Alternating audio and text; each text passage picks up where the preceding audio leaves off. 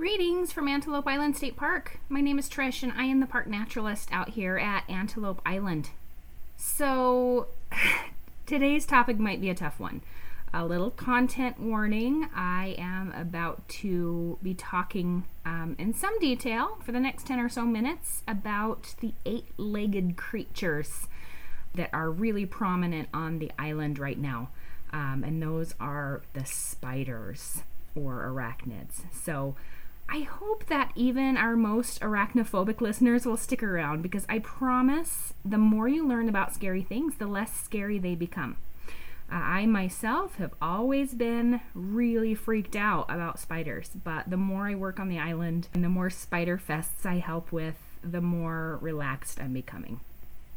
Now I'm getting relaxed. I'm not paralyzed anymore, but I'm not let them crawl on me comfortable, uh, like my lunatic boss. Love you, Wendy, but no longer paralyzed. So I hope you'll stick around so that you, like me, can um, get to know these critters a little bit better and um, so become a little bit less afraid of them. But if you can't stand even hear the word spider, uh, you may just want to skip over this one. So it's a good thing that I've relaxed a little bit about spiders because if you have visited the island in the summer, you know that this is not an easy place to work or visit if you're afraid of spiders. Um, that said, for me, it's a good thing I stuck around because I'm finally starting to see some value in these creepy crawlies and more respect um, the reason that they're here. So, if everything goes as planned, this episode should come out on July 1st, and that is kind of right at the start of our spider season. And we do have a spider season out here, uh, a lot like some of our other creatures. Um, they come out seasonally. Um, now, I do see spiders year round, but July and August, you really see spiders out here. They're very, very abundant. So, what makes a spider a spider? Spiders have two body segments a cephalothorax and an abdomen. The cephalothorax is that head part their legs are also attached to. And cephalothorax is also a very fun word to say cephalothorax.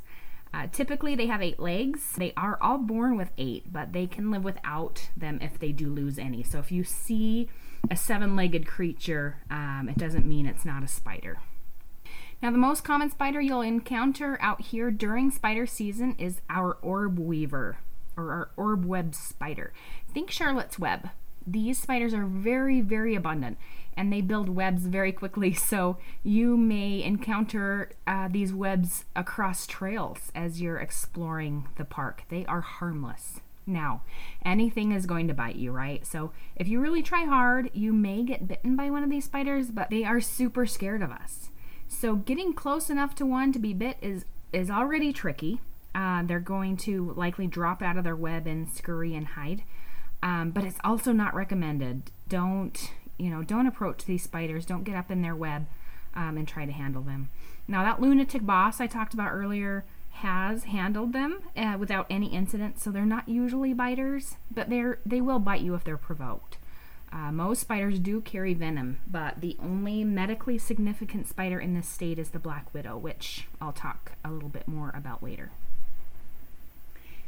So they're not out to hurt us. They're just living their lives on their beautifully crafted webs, and they're everywhere. They're gobbling up the flies. So if you want to find the largest and most abundant orb web spiders, uh, pull over on the causeway near the water, right there um, near the marina or the bridge. The very, very abundant western spotted orb weaver abdomen can measure over a half inch wide, so you're going to notice them. Uh, at first glance, you may mistake them for a black widow. We have that concern quite often from visitors who haven't experienced anything like this. They do have a similar body shape, but if you look closely, they are much different than the uh, widow spider. Well, let's talk about those next. We do have black widow spiders, and they are medically significant. They are the only medically significant spider in Utah. Now, medical significance does not mean deadly. No spider has ever been found to be lethal to humans. Brown recluse spiders do not live in Utah either. The black widow is the only one we need to be concerned with. Now, these are cobweb spiders, meaning they build um, super loose, messy looking, more three dimensional webs. They use combs on their legs to fling silk strands over their prey. Black widows are glossy, um, super shiny, and black, and females often, but don't always, have bright red hourglass shapes on their abdomens. That's important. If you see a, a black glossy spider, even if it doesn't have uh, that hourglass shape, you need to be careful.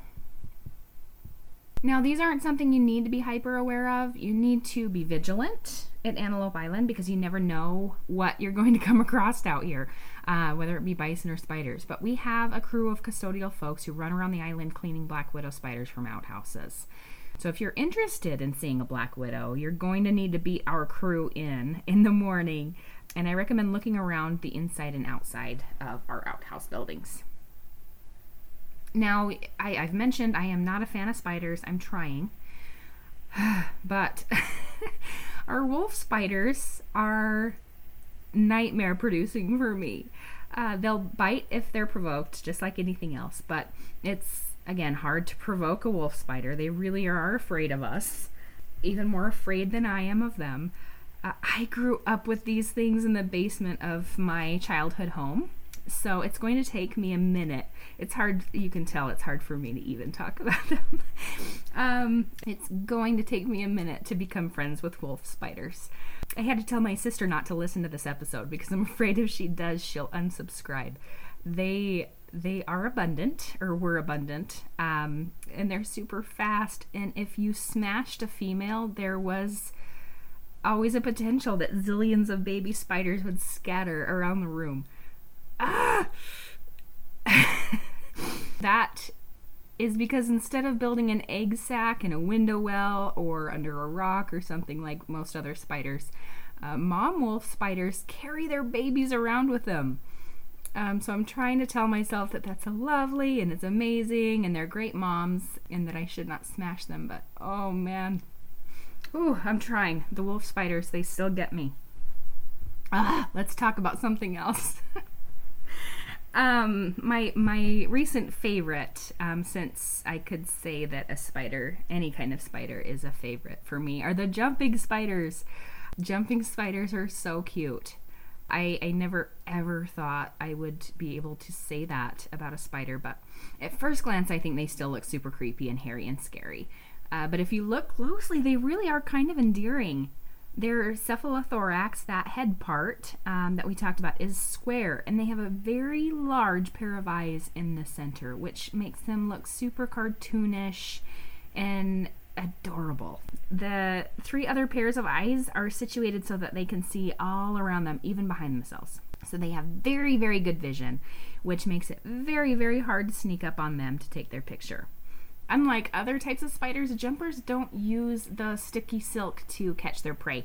They stalk their prey and then they jump on them, uh, which is super fun and cool and unique. Even though these spiders are usually pretty small, they can jump six inches at a time, um, which I guess doesn't sound like very far, but that would be like us jumping around 76 meters.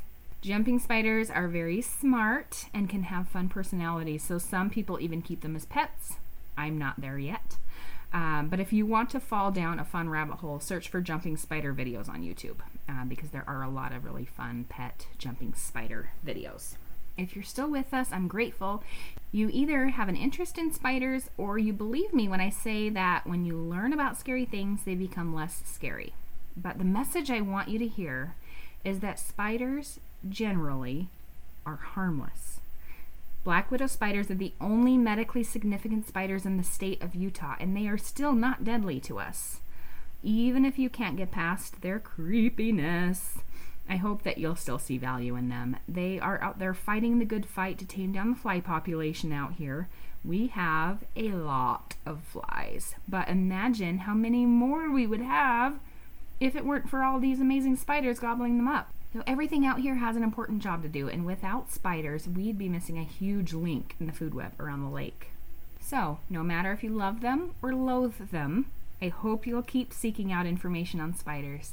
Come to the island and see them for yourselves. We are hosting our annual Antelope Island Spider Fest on August 6th this year. This will be a hybrid in person event with virtual offerings. Uh, you can go for a guided spider walk and learn about the spiders you discover along the way. There will be fun activities for families, a bio blitz, fun contests, scavenger hunts, um, loads of, of really neat programming and activities. Keep an eye on our website and social media pages for information on the virtual presentation and um, activities that will be available there as well.